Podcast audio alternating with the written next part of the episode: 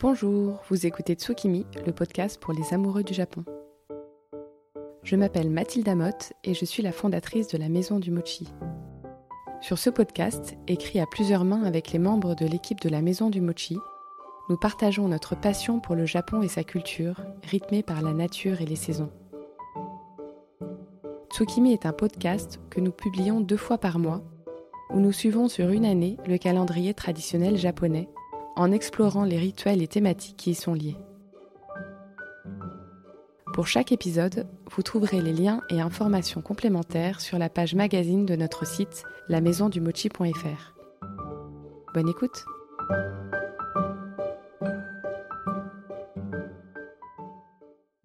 J'ai découvert le duo des dessinateurs et photographes Iseki Micho alors que je venais d'arriver au Japon. À l'époque, Delphine et Alex animaient un blog avec des dessins où ils mettaient en scène, dans des situations du quotidien souvent drôles et toujours très bien vues, le Japon. Delphine se présente comme une illustratrice accro au senshai et au daifuku mochi, ce qui nous fait deux points communs.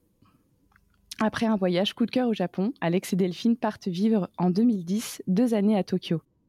C'est à cette époque que je pars moi-même y vivre et que je me mets à les suivre. Aujourd'hui, Delphine et Alex vivent en France et dirigent une maison d'édition celle-là même qui a publié les livres d'Atelier Sento, avec qui nous avons eu un entretien en épisode 8. Partons donc à la découverte de leur parcours. Bonjour Alex et Delphine. Un grand merci d'avoir accepté mon invitation. Pour commencer, comment vous présenteriez-vous en quelques phrases? Bonjour. bonjour Mathilde. Euh, tu veux commencer? Je commence? Euh, vas-y. Ok, je commence. Euh, bah, déjà, tu as, bien présenté, euh, tu as bien résumé. On est parti s'installer au Japon pendant deux ans. on a avant ça un parcours d'illustrateur tous les deux. on va remonter tout au début. On s'est connus en fait pendant nos études de graphisme. on a fait une mise à niveau d'art appliqué et ensuite un BTS en art appliqué spécialisé en communication visuelle. Euh, et, Delphine a ensuite fait des études d'illustration. Moi, j'ai continué de mon côté. On s'est installé ensuite, euh, une fois que Delphine avait fini ses études, en tant qu'illustrateur. Et voilà, ça nous a emmenés au Japon et on continue à travailler dans le domaine de, l'illustration et d'édition depuis euh, ces années-là. Super, top. Et donc, c'est vraiment une histoire à deux depuis que vous avez quel âge, du coup? Est-ce qu'on peut le dire? 19 ans? Euh, c'était en 98. Donc voilà, c'est ouais, 19 ans. Ok. Waouh. Euh, que rêviez-vous de devenir lorsque vous étiez enfant? Alors, quand on était, quand moi j'étais petite, en tout cas, euh, je j'étais pas vraiment, enfin, j'imaginais pas vraiment que l'illustration pourrait devenir un jour mon métier puisque j'avais pas euh, sous les yeux euh, des modèles de, gens qui, faisaient ce genre de travail, qui travaillaient dans le milieu du livre. Donc pour moi, les livres, c'était quelque chose d'un peu euh, magique qui se faisait tout seul. Enfin, j'imaginais pas qu'il y avait autant de métiers derrière. Donc moi, ce que j'avais comme modèle, c'est comme beaucoup d'enfants, c'est la maîtresse ou le maître de l'école. Donc j'avais envie d'être maîtresse d'école. et puis petit à petit, j'ai toujours aimé dessiner et j'ai toujours continué à dessiner en grandissant. Et euh, j'ai rencontré euh, des illustrateurs qui étaient en dédicace dans des salons du livre et des illustratrices. Et je me suis dit, ah, mais en fait, il y a des gens qui, qui font ces dessins et, dont c'est euh, le métier. bon, après, c'est un peu plus compliqué que ça parce que tous les illustrateurs ne vivent pas entièrement de, de leur art. Mais mmh on en reparlera un peu après, mais donc c'est ça qui m'a donné envie de, continuer. Et puis petit à petit, au cours des études, j'ai fait euh, une option hors plastique, puis ensuite un BTS orienté sur l'image qu'on a fait ensemble avec Alexandre. Et, et voilà, voilà. C'est illustration et c'est pas, c'est venu petit à petit en fait. Mmh. Bah, de toute façon, mmh. on va reparler de votre parcours de dessinateur euh, ensuite. Mmh. Euh, mais du coup, Alex, c'était aussi euh, une aspiration du coup quand tu étais petit ou toi, tu, rêvais d'autre chose?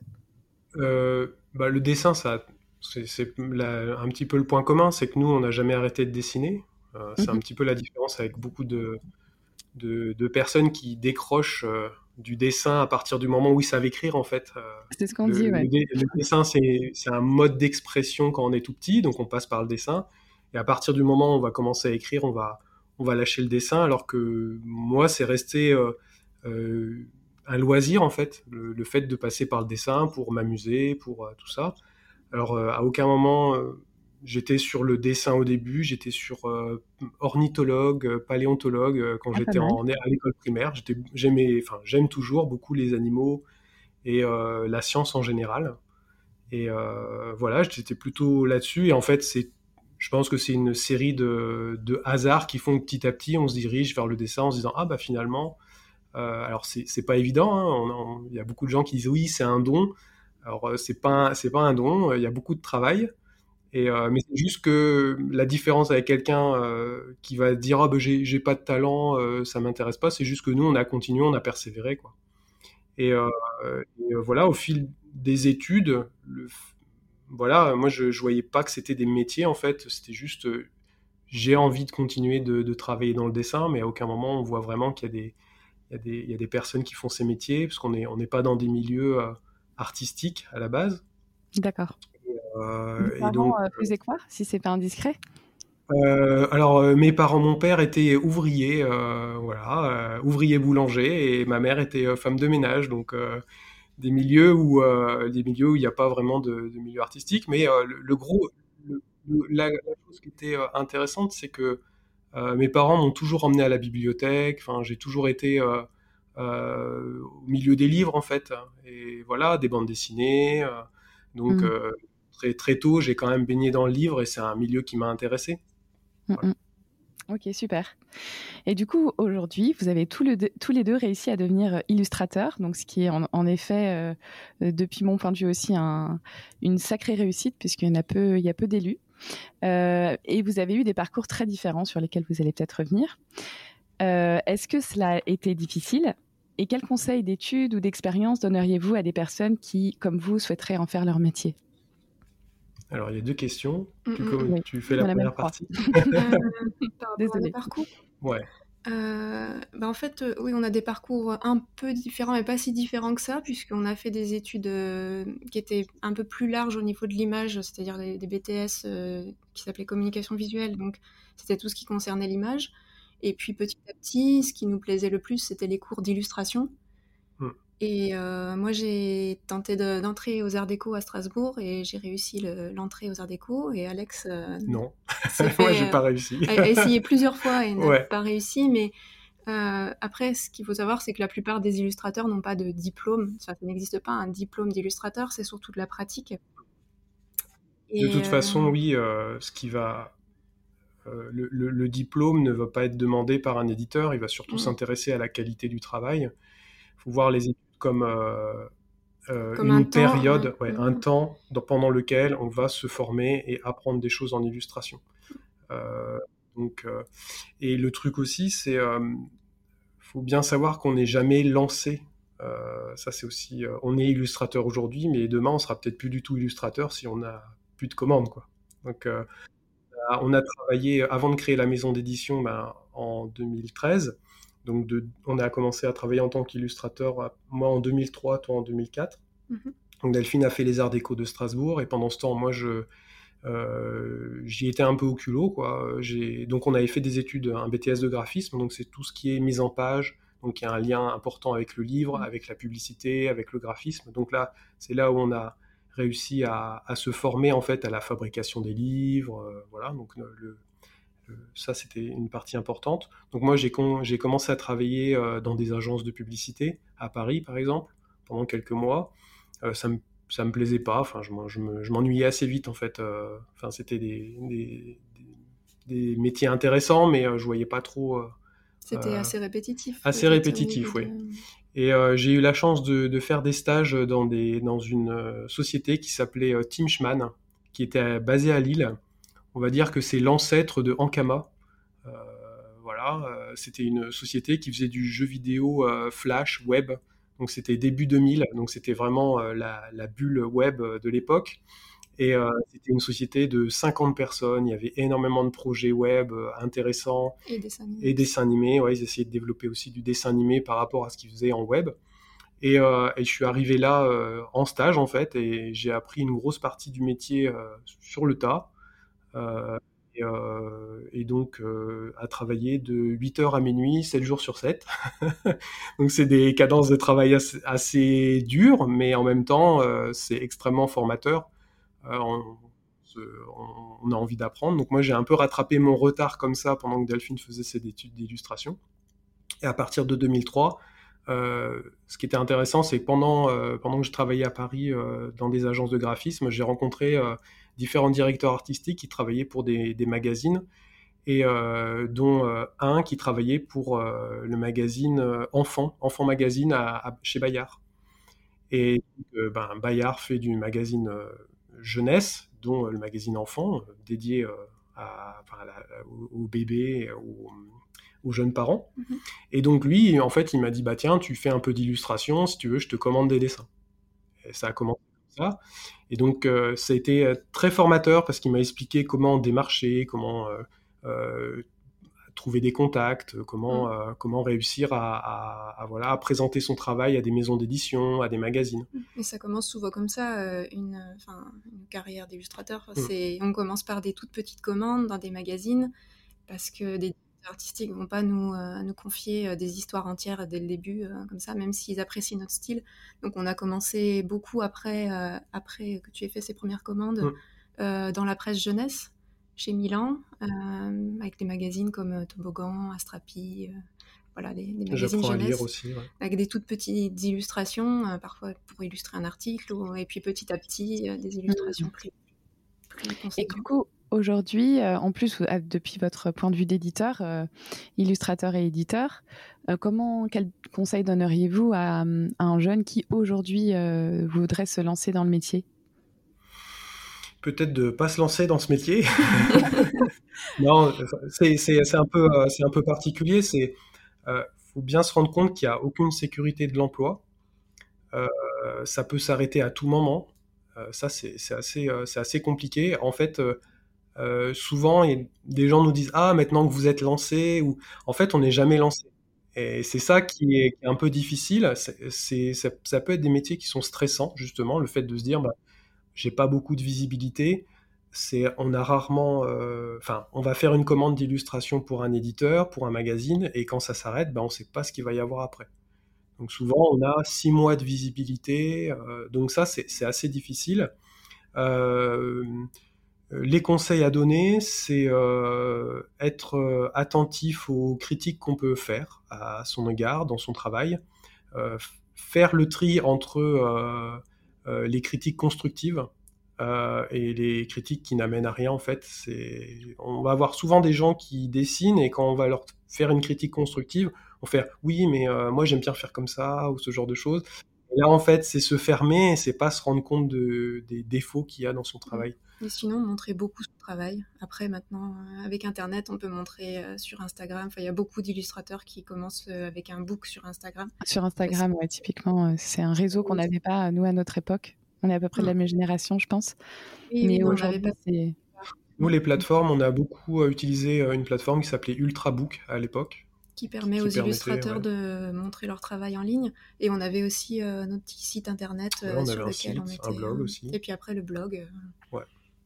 Mais conseil globalement, c'est euh, voilà, déjà euh, bien être conscient de, cette euh, insécurité permanente et, et après de, de, très régulièrement montrer son travail, de, de bien savoir démarcher aussi. Ça, mm. c'est le, le, gros défaut, on va dire, de pas mal d'illustrateurs, c'est de ne de, pas choisir les gens auxquels ils vont présenter leur travail. Nous, on est une maison d'édition, par exemple, sur le Japon. 99% des projets qu'on reçoit n'ont aucun lien avec le Japon. Mmh. Assez incroyable. Et en fait, c'est un, peu, euh, c'est un peu une erreur de leur part parce que c'est beaucoup s'épuiser finalement à envoyer à plein de maisons d'édition. Mmh. Forcément, là, euh, on n'a pas le temps d'y répondre, donc nous, c'est poubelle tout de suite. Et donc, euh, eux-mêmes, de leur côté, ben, vont s'épuiser en disant Ah, mais on répond pas à mes questions, enfin, j'ai pas de retour. Et donc, c'est vrai que déjà, voilà, s'intéresser, regarder, si, c'est si, vous, si un illustrateur veut contacter une maison d'édition, de, bien regarder ce qu'elle fait, quelles sont les collections, la tranche d'âge, les thématiques. Mmh, c'est pas toujours évident quand on débute, mais on peut quand même euh, cibler euh, des éditeurs euh, qui correspondent à notre style de dessin. À notre style. Ok. Mm. c'est important, c'est bien savoir, bien étudier l'environnement éditorial. Donc un mhm. illustrateur peut se lancer, oui, regarder sur Internet, prendre des contacts, aller en salon du livre aussi pour rencontrer des gens. Après, attention aussi, des fois on reçoit, on a des illustrateurs qui, qui se pointent le samedi après-midi quand il y a extrêmement euh, de monde et euh, qui nous disent oui vous pouvez regarder notre book et nous on est en train de dédicacer des bouquins en même temps qu'on vend et tout. On leur dit bah ouais mais t'arrives vraiment au mauvais moment. Donc ça faire attention aussi si euh, si un illustrateur veut aller sur un salon du livre pour essayer de rencontrer des gens envoyer un petit mail juste avant histoire de voilà caler un rendez-vous la place venir plutôt à 10h que à 16h exactement et ça, c'est pourtant des, des basiques, hein, mais euh, ça, c'est très c'est systématique à Montreuil, euh, voilà, de mmh. dire, bah, euh, on, est, on est embêté, mais on peut pas vous recevoir. Là, c'est le pire moment pour lequel mmh. passer. Après, les salons, c'est pas forcément. Enfin, nous, on a beaucoup travaillé par Internet, en fait, au début. Oui. Parce que c'est pas c'est pas un obstacle de pas être sur Paris, par exemple. Il y a, euh, il y a 20 ans, c'était peut-être important pour les illustrateurs d'être à Paris pour aller voir euh, les éditeurs qui étaient en grande majorité à Paris. Mmh Mais maintenant, on peut euh, travailler de n'importe où. ce qui est important, c'est de pouvoir envoyer ses illustrations et de. Voilà. Oui, ouais, c'est ça. Donc, ouais, déjà bien, les conseils, c'est persévérer, essayer d'être assez critique sur son travail et puis d'évoluer pas s'enfermer en se disant non, non, mais ce que je fais, c'est très bien, euh, les autres n'ont rien compris. Ça, c'est Mettre son ego de côté. Euh, voilà, nous, nous, entre nous, euh, enfin, on est assez, on est assez franc. Enfin, on se montre le travail l'un l'autre. Hein, donc, moi, quand je fais un dessin et que je dis à alors, qu'est-ce que t'en penses? Puis me dit, c'est pas terrible. Au début, je suis toujours à faire. puis après, je me dis, ah oui, en fait, ouais, c'est vrai que ça, c'est pas bien, ça, c'est pas bien. Donc, faut, voilà, faut, faut être capable de se mettre en question pour progresser pour progresser. Très bien. Mais parlons maintenant du Japon, puisque c'est un petit peu la raison pour laquelle on, discute aujourd'hui. Euh, si j'ai bien compris, de votre côté, après plusieurs années à travailler comme des fous, vous décidez un peu sur un coup de tête de partir euh, trois semaines euh, au Japon. Mhm. Est-ce que vous connaissiez déjà ce pays à l'époque et quelle vision en aviez-vous? Alors, on est parti pour la première fois au Japon en 2009. Et c'était une vision euh, assez incomplète finalement, assez euh, un peu lointaine du pays. On avait, euh, il y avait, il y avait très peu de choses sur Internet. Il n'y avait pas grand chose. il n'y avait pas YouTube. il, y avait très peu de, Facebook, de blogs. Ça a démarré à peine. Mmh. Donc on avait une vision assez stéréotypée. Moi, je faisais mes études à Strasbourg, donc j'allais, j'avais découvert deux trois magasins qui vendaient des produits japonais, comme Paris Store exemple. Donc, euh, je, m'intéressais pas mal à, oui, à ces ingrédients qui me semblaient un peu bizarres. Donc, j'avais envie de tester des choses. Je sais même pas si c'était tout vraiment des, des choses pseudo-japonaises, mais euh, c'était des choses asiatiques quoi, qui m'attiraient pas mal. Euh, et donc oui, c'est une vision assez. oui, en fait, on est on est parti. C'est une succession de rencontres en fait. On est on est parti au Japon. Euh, après avoir rencontré et discuté avec des copains qui revenaient du Japon. Et euh, ils étaient partis avec leur sac à dos au Japon, et on était là, ah bon, vous êtes partis au Japon et tout. Euh. Et nous, ça nous paraissait quand même assez lointain. Hein. Mmh, parce que nous, on, était dans notre boulot d'illustration, on enchaînait les commandes, on n'avait pas trop le temps de réfléchir. Et donc, ils nous ont un peu, ils nous ont dit non, non, mais c'était faisable. On a fait, on a réservé des trucs sur Internet, on est parti avec le sac à dos, c'était pas si compliqué que ça. Et tout d'un coup, on s'est dit, ah, mais ouais, peut-être, euh, pourquoi pas partir au Japon Non, en fait, euh. c'était une envie quand même, mais déjà, on n'avait pas les moyens en tant qu'étudiant, de... avant de partir, juste après nos études, mmh. on n'avait pas trop les moyens de, partir au Japon euh, pendant, pendant plusieurs semaines. Bah oui. Et bah, là, ça faisait déjà un moment qu'on travaillait, on avait un peu de sous de côté, donc on s'est dit, bon, allez, On... y va, c'est parti. On s'arrange pour, voilà, et on a pris le billet, donc c'était vraiment découverte totale. Mmh. page blanche euh, et vous avez euh, pris visiblement une belle claque. oui, ça faisait du bien justement parce que ça nous faisait vraiment une, une pause dans le travail. Mhm. Euh, on était déjà parti un petit peu en vacances avant, mais à, chaque fois c'était compliqué parce qu'il faut finir les commandes avant de partir. Il y a toujours des trucs en urgence à finir. Enfin voilà, c'était très difficile de, de se de se, de se réserver, de se bloquer trois semaines d'affilée sans rien faire. Bah, c'est toujours très compliqué. Hein. Trois semaines, c'est bien. Hein. C'est un, bon, plus pour aller au Japon, c'est parfait. Et du coup, quel itinéraire avez-vous suivi? Alors, on est arrivé à Osaka, donc on a commencé par le Kansai.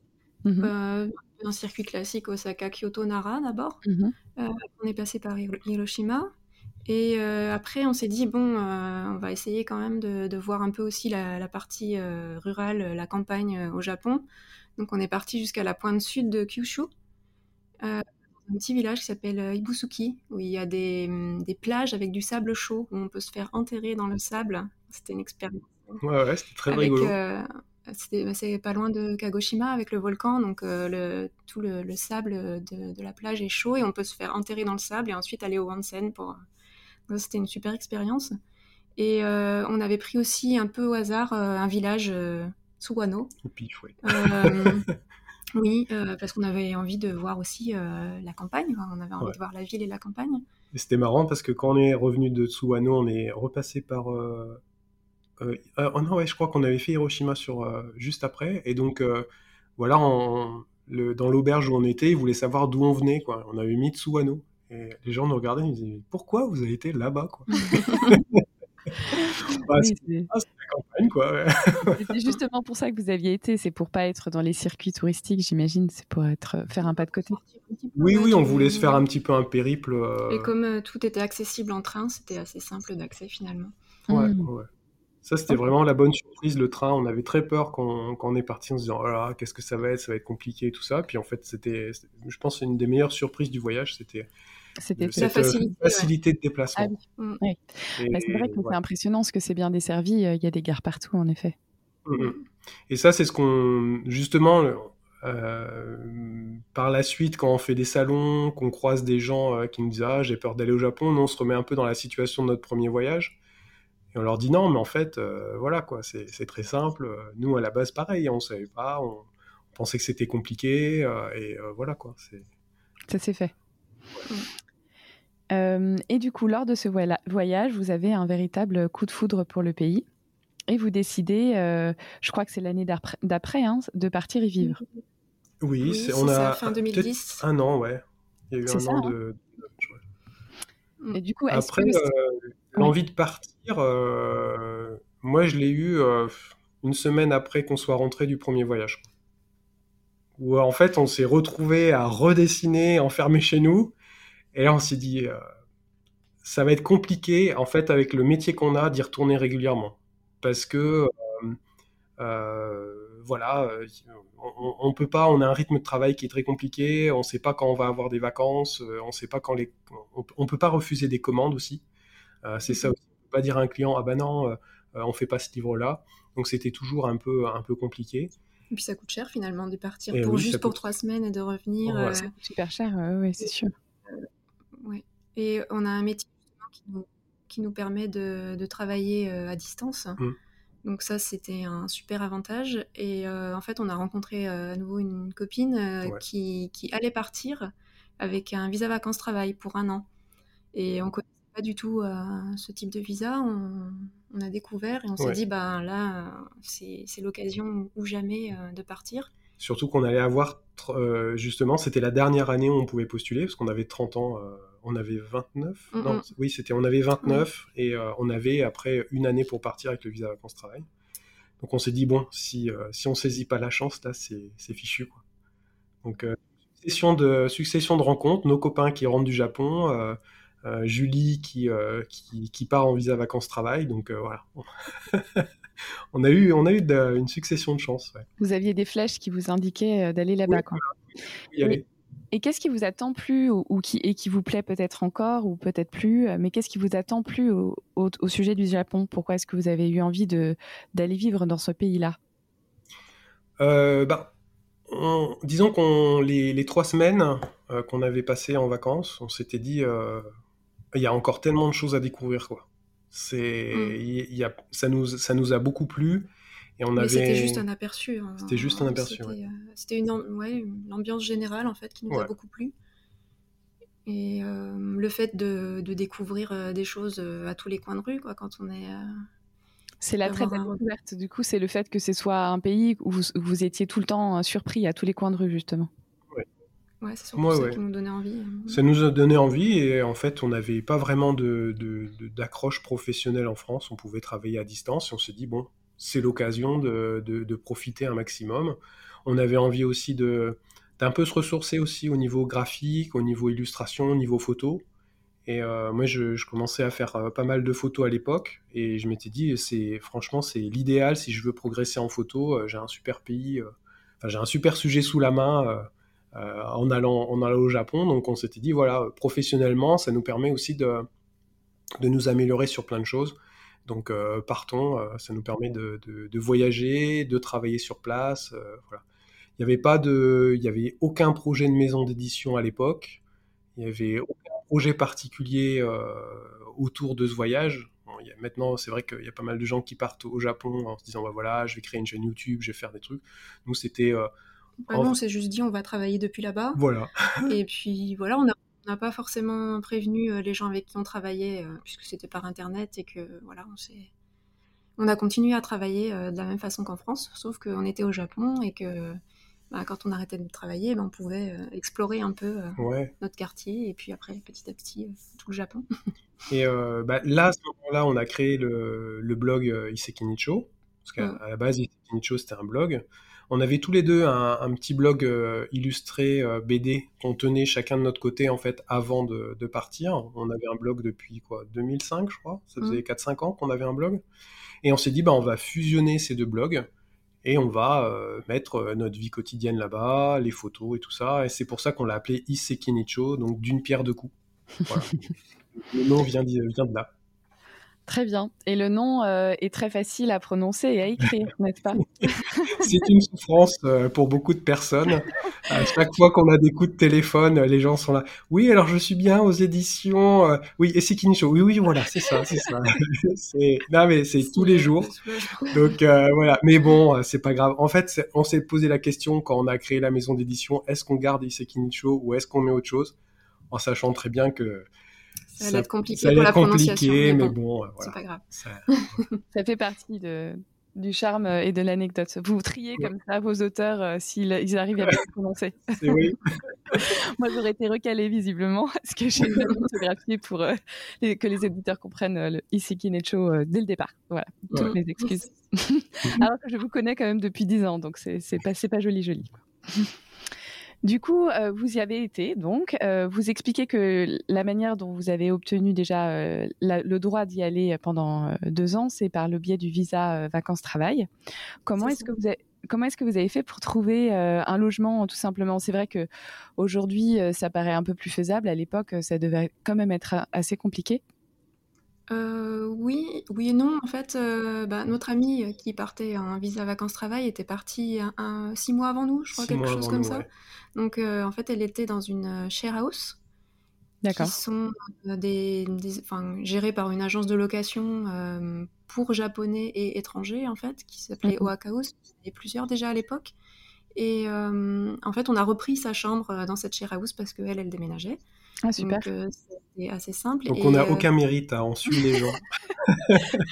Bah, c'est exactement comme eux vous êtes coulé euh, dans les traces de vos amis, euh, de deux séries d'amis, euh, mais c'est très bien aussi. Hein. Oui.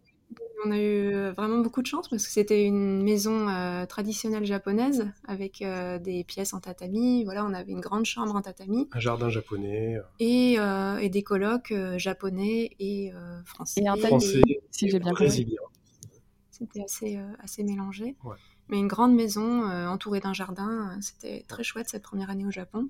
Et par contre, on n'est pas parti deux ans avec le PVT, puisque le PVT, c'est une année euh, maximale.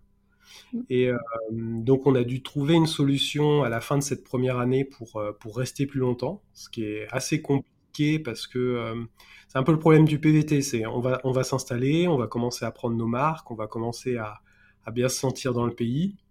Et, et, finalement, en un an, on se retrouve déjà à devoir partir. Mm-hmm. Et donc, on a réussi à avoir euh, un visa artiste pendant une année supplémentaire. Voilà. Donc là, on est passé par une avocate spécialisée pour faire les, les, papiers. Euh, parce qu'il faut faire une demande, il faut prouver qu'on a un, un, travail artistique régulier, qu'on a une vraie raison de rester au Japon. Euh, voilà, donc c'est un visa qu'on a eu le jours avant de, de rentrer, de, rentrer. de notre visa vacances travail. Oui, c'était vraiment sur le fil. C'était sur le fil. On savait qu'on reviendrait en fait au Japon. en fait, on s'était dit bon, c'est foutu, on n'a pas le visa, on n'a plus de réponse, voilà. Donc on s'est dit c'est pas grave, on, garde notre appartement, on reviendra avec un visa touriste pendant trois mois et, et c'est fini. Et en fait, euh, le, jour avant, le jour avant de partir, euh, l'avocate m'appelle en disant Si, si, c'est bon, euh, vous pouvez passer récupérer les papiers et tout ça. Il y avait un typhon d'enfer sur Tokyo. on a traversé Tokyo pour aller choper les papiers. C'était vraiment bizarre. Et le lendemain, on repartait en France pendant juste, on est revenu juste un mois. Puis après, on est reparti une deuxième année. D'accord. Quelle chance, moi j'y suis restée qu'une seule année. Ah. Mais c'est le problème, c'est euh, souvent euh, beaucoup de gens se retrouvent. Euh, en plus, c'est un peu déchirant parce que au bout d'un an, on a, on, a nos repères, on mm-hmm. commence à se sentir bien et malheureusement, on doit, on doit partir. Et ouais, c'est très compliqué de rester plus longtemps.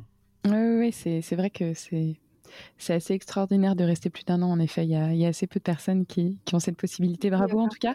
Il fallait penser euh, de contacter l'avocate spécialiste. Donc là, euh, c'est pas quelque chose qui a été parachuté, c'est vraiment dû à vos efforts.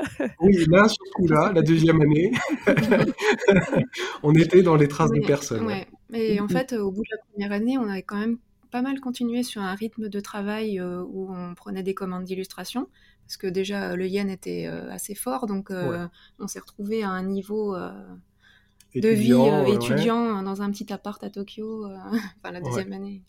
Et la première année, donc on travaillait pas mal et on était un peu déçus de ne pas avoir pu visiter plus, de ne pas avoir pu voyager plus dans le Japon. Hmm. on connaissait bien, on connaissait Tokyo, Yokohama, enfin les choses qui sont environnantes.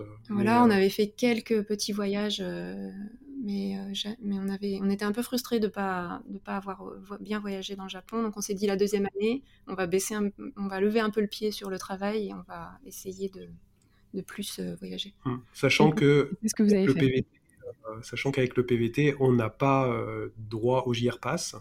D'accord. Et donc forcément, là, bah, il faut trouver des astuces. donc le bus de nuit. Hum. On est de café, enfin voilà quoi. donc il faut trouver une façon un petit peu différente de voyager euh, dans le Japon. Bien sûr. Et du coup, la deuxième année, vous avez plus voyagé? Oui. Et euh, on a terminé cette deuxième année par euh, un mois à Okinawa. on a laissé notre appart un mois avant, de, avant la fin de notre visa. On a laissé notre appart sur Tokyo et on est parti un mois se balader à Okinawa, ce qui était une chouette façon de finir ce visa. et puis puis sinon, on a, on a été aussi pas mal. Euh, Kyushu, on a refait euh, tout ce qui était Osaka, on est remonté euh, jusqu'à Sendai. Mm. ouais, on a, on a quand même eu, on a été à Niigata. Mm. eu le temps de, de faire, de, de, faire l'ascension du mont Fuji en été. Enfin, ouais, on a commencé, on a des choses, mais il reste encore plein, plein, plein, plein de choses à bah, voir. Évidemment. Mm. Et du coup, cela fait dix années que vous êtes rentré. Est-ce que vous y retournez régulièrement et où aimez-vous aller? Alors, euh, moi, j'y suis retourné en 2015-2016. D'accord. C'était le, projet euh, sur les, singes du Japon. J'avais fait un livre de, euh, sur, de photos sur les singes du Japon en collaboration avec deux primatologues français. deux primatologues qu'on avait rencontrés à Strasbourg quand on est rentré du Japon, en fait. Et, bah, ils suivaient notre blog. Eux, en fait, ils étaient, bah, ils étaient au Japon en même temps que nous, parce qu'ils étudiaient les singes du, Japon. Ils étaient à Inuyama, dans, un institut euh, de recherche euh, à Inuyama. Ils sont rentrés presque en même temps que nous, en fait, peut-être à un ou deux mois d'écart. Et euh, ils nous avaient contactés en disant Ah, on rentre du Japon, vous êtes sur Strasbourg. Donc c'était un peu la réunion des, déprimés qui rentrent du Japon. mais non, non, mais c'était, vraiment sympa. Et en fait, on a monté un projet petit à petit sur, sur les singes du Japon. J'étais retourné en 2015-2016 pour ce projet. Mais alors, par contre, j'étais retourné tout seul. Euh, et euh, donc après, ce qui s'est passé, c'est que la maison d'édition nous a demandé beaucoup de travail. Euh, donc on n'arrivait on n'arrivait pas à trouver du temps pour partir parce qu'il y a les salons du livre à gérer, on doit gérer les nouveautés aussi. Enfin, on a un site de vente en ligne, donc c'était un peu l'enfer. Et ce qui s'est passé, c'est que après, bon, bah, on a eu le Covid, donc là, c'était même plus, c'était même plus la peine, on pouvait plus y retourner. Et, et, là, on a eu la chance d'y retourner en septembre dernier. Oh, très bien. Euh, juste avant la réouverture des frontières pour les touristes. En fait. Ok, c'était par le biais du travail que vous y avez été. Mmh. On a réussi à avoir un visa justement pour, pour refaire les photos du, guide. On a un guide qui s'appelle Kochi Kochi. Et donc on a réussi à partir justement le mois de septembre pour, pour faire ces photos-là. Et un, peu de mise à jour pour le guide, parce qu'en deux ans, en deux, trois ans, avec le, avec le Covid, il y, a pas, y a quelques petites choses qui ont changé quand même. Des, lieux qui ont fermé, d'autres qui ont ouvert. Enfin, ouais, c'était important de faire une mise à jour. Le but en plus du guide, c'est vraiment d'aider les gens sur place. Donc on se voit mal faire un guide avec des, trucs erronés, d'avoir les gens qui reviennent en disant bah c'était fermé, j'ai voulu faire ça, c'était pas bien. Euh, surtout que les gens on les voit en salon après, donc euh, on est en face à face. Donc euh, le but c'est quand même d'aider les gens sur place. Et donc on a en septembre on a refait pas mal de photos pour le guide. On a fait pas mal de vidéos aussi qu'on a envie d'exploiter sur les réseaux sociaux. Et on a commencé à un petit peu regarder aussi des, des nouvelles choses pour des prochains projets, de la documentation aussi, parce qu'on a, on a très souvent besoin de documentation pour euh, dessiner des, des, choses souvent mmh. banales. Oui, c'est des choses qu'on n'a pas forcément dans son stock image, euh, des trucs vraiment basiques. Je sais que, enfin, ça, Atelier Sento, justement, pendant qu'on a travaillé sur la fête des ombres, euh, à la base, ils avaient prévu de partir au Japon, mais on, a fait ce projet pendant, pendant le Covid, donc forcément, bah, il manquait de, de documentation pour euh, dessiner l'arrière, euh, la ruelle derrière le restaurant, des, trucs très très spécifiques. Donc moi j'avais un peu de stock image, mais j'avais pas assez de choses. Et euh, c'est là où on s'est rendu compte qu'en vivant au Japon, souvent, quand on est rentré et qu'on se dit ah bah tiens j'ai besoin de photos de tel ou tel truc, bah c'est pas des photos touristiques, c'est pas des photos qu'on a dans son stock image. Et on se dit bah ouais maintenant je suis un peu embêté, j'ai pas ça comment on dessine, euh, je sais pas, un trottoir, un cône de chantier, euh, un distributeur ou alors une poubelle euh, qui est à côté des distributeurs. Enfin, c'est des trucs qu'on va pas forcément avoir en photo. Et donc voilà, on est, on est parti au Japon aussi pour refaire du stock image comme ça. Mmh. Et là, on, on, commence à avoir des nouvelles idées de, de projets. Donc, prochain voyage dans deux semaines. Dans deux semaines Ah oui, vous y retournez oui. Ah oui, oui, maintenant que c'est ouvert, on rattrape. ouais, ouais, ouais, on repart dans deux semaines. Euh, pour un mois, tout le mois d'avril. Ah ok, donc probablement pour, euh, pour travailler autour du printemps au Japon, ou c'est même pas euh, en lien avec ça?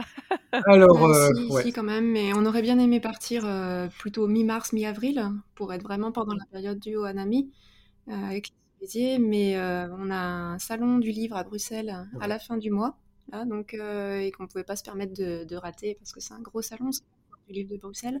Le Foire du livre de Bruxelles qui est qui est annulé depuis 2020. Donc euh, voilà, euh, c'est la première fois depuis 2020 qu'ils le refont. Donc, euh, donc, ouais. donc on est un petit peu obligé pour ce salon-là. on a aussi, on est un tiraillé entre deux choses. C'est il faut qu'on gagne de l'argent, il faut qu'on aille au Japon. Les voyages au Japon, ça coûte de l'argent, donc il faut de l'argent. Donc voilà, c'est un peu, un peu le problème. On peut pas non plus mm, mm. se permettre. Mais le mois d'avril, oui, on, on, a fait un, on a essayé de faire un itinéraire qui nous permet quand même de profiter du Hanami. On va voir. Mm-hmm. Euh, on croise les doigts. on a essayé de trouver des endroits où la floraison est un peu plus tardive. Euh, on, va, on va monter du côté de Sendai, euh, autour de la région du, autour du, Fuji du Mont Fuji, oui, mm. parce que c'est un peu plus tardif aussi. Et après, on a différents villages qu'on a envie de voir. Or, euh, bon, s'il y a des, s'il y a des cerisiers, c'est très bien. S'il n'y en a pas, c'est, c'est pas grave. c'est pas bien grave. Voilà. Et euh, c'est quand même un peu dommage pour les photos. Ouais, mais bon. Donc, voilà, Donc là, on euh, regarde un petit peu le bulletin prévisionnel qui, qui, tombe. Des les dates, c'est, un peu le problème entre le, le premier bulletin de, de, janvier qui annonçait des dates et celui-là, en fait, il y a déjà 4-5 jours d'avance. Ah oui. Donc oui, oui, oui, oui, ça, ça bouge. Alors euh, c'est un peu à chaque fois la surfroide en se disant oh là là, on va arriver là, ça sera peut-être par terre. Alors qu'est-ce qu'on va faire? Il fait assez chaud au Japon depuis le début mars, donc. Euh, ouais. D'accord. Parce que nous en France c'est l'inverse. Je me rappelle que par rapport à l'année dernière, c'est moins précoce. Mais donc, mhm. euh, en effet, on est de l'autre bout de la Terre au Japon, donc c'est normal que. il y a eu un hiver très froid au Japon, ils ont eu beaucoup de neige, ça a été un peu particulier, parce que là j'ai vu Osaka, Kyoto, Tokyo, ils ont eu beaucoup de neige. Et là, euh, récemment, je regarde très souvent des, stories ou des lives de gens qui sont actuellement au Japon, regardant bon alors comment ils sont habillés? Oh là là, il a l'air de faire chaud. Euh, d'aller sur la météo pour voir les températures. Et là, ouais, j'ai là apparemment sur Tokyo, ça commence à éclore un tout petit peu. D'accord. Donc, avec un tout petit peu de chance, on peut peut-être avoir encore quelques fleurs quand on arrive. Euh, on va arriver le 3, le 4 avril? Hmm. J'y crois plus trop, mais bon. Sur Tokyo, oui. Sur Tokyo, je pense que c'est un, peu foutu, mais tant pis. on, verra, on verra ça sur votre Instagram. Et euh, du coup, pour, euh, pour clôturer sur le Japon euh, seul, ensuite on va parler de votre activité dans les livres et puis des saisons. je voulais vous poser la question du, de la petite chose du quotidien qui vous manque le plus. Qu'est-ce qui, voilà, qu'est-ce qui vous manque le plus de votre quotidien au Japon là-bas? Ah, Ça, c'est une question. En fait, je pense que on serait rentré à l'instant de deux ans au Japon. Je pense qu'on aurait trouvé pas mal de choses. Ouais, peut-être. Mais finalement, maintenant, quand on est au Japon, on profite du Japon. Quand on est en France, on profite de la France. Et on, évite d'avoir ces espèces de nostalgie. parce qu'en fait, euh, c'est un peu. Euh, ouais, ouais, on, on, déprime très vite en se disant Ah là là, j'ai pas ça. Oui, mais ah aussi le fait d'avoir vécu un peu longtemps au Japon fait qu'il nous manquait aussi des choses de la France quand on était au Japon. Donc mm. on se dit finalement, pas de pays idéal. Enfin, le, fromage nous manquait quand on était au Japon, euh, le pain frais, euh, croustillant et euh, les croissants. Enfin, même si ça se trouve aussi au Japon, hein, mais pas au même prix. mais du coup. ouais, maintenant on a, on, évite de penser comme ça. qu'est-ce qui nous manque le moins? Ben, les tremblements de terre, ça, ça nous manque pas du tout.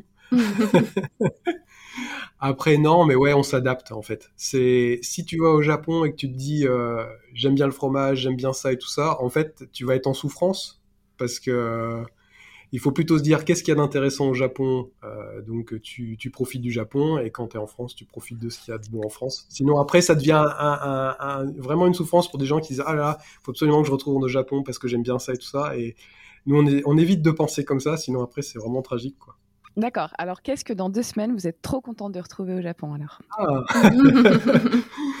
Qu'est-ce qu'on est, euh, les mochi du combini Ouais, les mochi du combini. euh, non, mais ouais. Le euh... euh et dodu euh, de là-bas. Hmm. ouais, ouais, non, mais oui, ce, ce, genre, ce genre de choses, c'est vrai que c'est très agréable. Après, c'est surtout euh, le fait de, de, pouvoir se balader, la nature en général. voilà. D'accord. Super. Et eh bien maintenant, parlons donc de votre activité. Lorsque vous rentrez en France, donc fin 2012, si je ne dis pas bêtise, vous vous installez à Strasbourg et vous créez votre maison d'édition. Cela fait aujourd'hui dix années que c'est devenu votre métier. Pourriez-vous nous expliquer votre processus de création euh, pour un livre? Est-ce qu'il est identique pour toutes les maisons d'édition euh, ou est-ce que vous, vous avez un process particulier et quel est-il? Alors, le process, oh, il, est, il est quand même un peu particulier. Déjà, en fait, quand on rentre en France, on crée pas directement la maison d'édition. En fait, ce qui va se passer, c'est qu'on va passer par de l'auto-édition, en fait. Pendant... Ce qui s'est passé, c'est que euh, le blog marche bien à cette époque, et euh, on commence à avoir des, des idées de projets de livres. Euh, Delphine et moi, on commence à se dire, ah bah tiens, on pourrait faire un projet là-dessus, là-dessus. Et la question, c'est qu'est-ce qu'on fait? Est-ce que ces projets de livres, on les propose à des maisons d'édition? Où là c'est classique, euh, nous on, monte un dossier, on le propose à une maison d'édition et puis c'est publié ou pas. Et en fait on, est un peu embêté parce que voilà, ça fait dix ans. Euh, il y a dix ans, le Japon, c'est pas un pays qui est non plus ultra médiatisé. Euh, les éditeurs en place, ils ont une vision très particulière du Japon qui est très entre modernité et tradition. Et euh, par rapport à ce que nous, on a envie de faire comme livre, on sait que ça va pas coller, en fait, avec les maisons d'édition traditionnelles et qu'on va nous dire, ah non, mais ça, vous mettez pas, ça, on n'en veut pas, euh, les lecteurs, ils veulent ça, ils veulent ça, alors que nous, les lecteurs du blog, bah, ils veulent ce qu'on fait, ils veulent, euh, ils veulent une vision qui est pas idéalisée et puis quelque chose qui est, voilà, qui qui, plutôt vécu. Et à ce moment-là, on se dit, bah, on va sortir, on va proposer deux livres en auto-édition euh, donc on, prépare deux projets, donc euh, Nekoland, qui est un livre sur les chats errants au Japon. Euh, j'avais déjà fait pas mal de photos. Et un autre livre sur la saison des floraisons des cerisiers, donc qui s'appelait, Tokyo Anami. Et donc on dit aux gens, ben voilà, on a ces deux projets de livres. Si, si vous précommandez, ben, les livres existent. Et si vous précommandez pas, ben, les livres n'existent pas. Et puis on en reste là. quoi. Et donc ça, on lance ça juste avant de rentrer. Euh, et, on est euh, super surpris parce que les gens euh, sont présents, enfin, ils, précommandent. Et, donc, on va commencer à travailler comme ça en auto-édition. Donc, pas de livres en librairie, pas de. Voilà, c'est juste des livres vendus sur notre, sur notre blog. Et pendant quelques conventions, on fait des conventions au Japon, où on est invité, parce que le blog avait un petit peu de popularité, donc il y avait des, salons au Japon qui nous invitaient en disant bah, si vous voulez faire des tables rondes pour parler de votre expérience au Japon et tout ça, ça peut être sympa.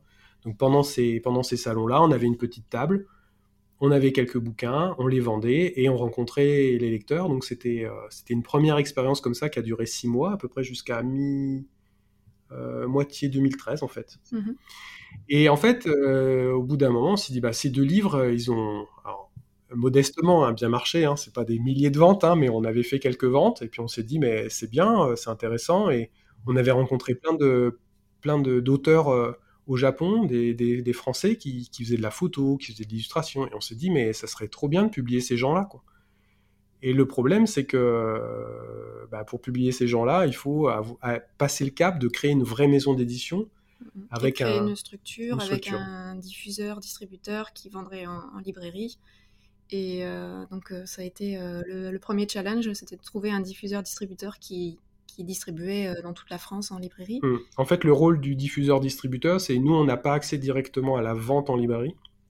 Il faut passer par un réseau de vente qui va gérer. Donc, les libraires, en fait, passent des commandes aux diffuseurs et aux distributeurs, et c'est eux qui gèrent les envois de commandes euh, que ce soit à la FNAC, Cultura, Espace Leclerc, pour vraiment être un petit peu partout. On ne peut pas le faire euh, individuellement, nous, en appelant, en passant des coups de téléphone et en, disant au FNAC, si, si, nos livres, ils sont bien, prenez-les. Ça, ça, ça marche pas.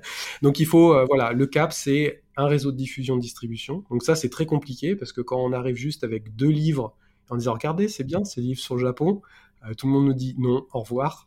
Donc, euh, trouver un diffuseur-distributeur, été vraiment difficile. Et à un moment, on a trouvé un diffuseur-distributeur qui, était intéressé. Donc là, on a commencé euh, à partir de ce moment-là à, publier, euh, à publier des livres d'autres auteurs. Alors, comment, comment on se répartit le travail? Alors, comment on crée? La question, c'était comment on crée un livre? Alors, en fait, dans le livre, il y a plusieurs étapes. ça va être à peu près la même chose euh, de, mmh. selon les maisons d'édition. Enfin, on fonctionne tous un petit peu pareil hein, bah, pour la création. Mmh. On cherche, euh, on note un maximum d'idées dès qu'on a, dès qu'on a des petites idées de livres. Il y en a peut-être 1% sur tout ça qui va aboutir à un livre au final. Mais euh, on essaie de voir aussi ce qui se fait, ce qui existe déjà.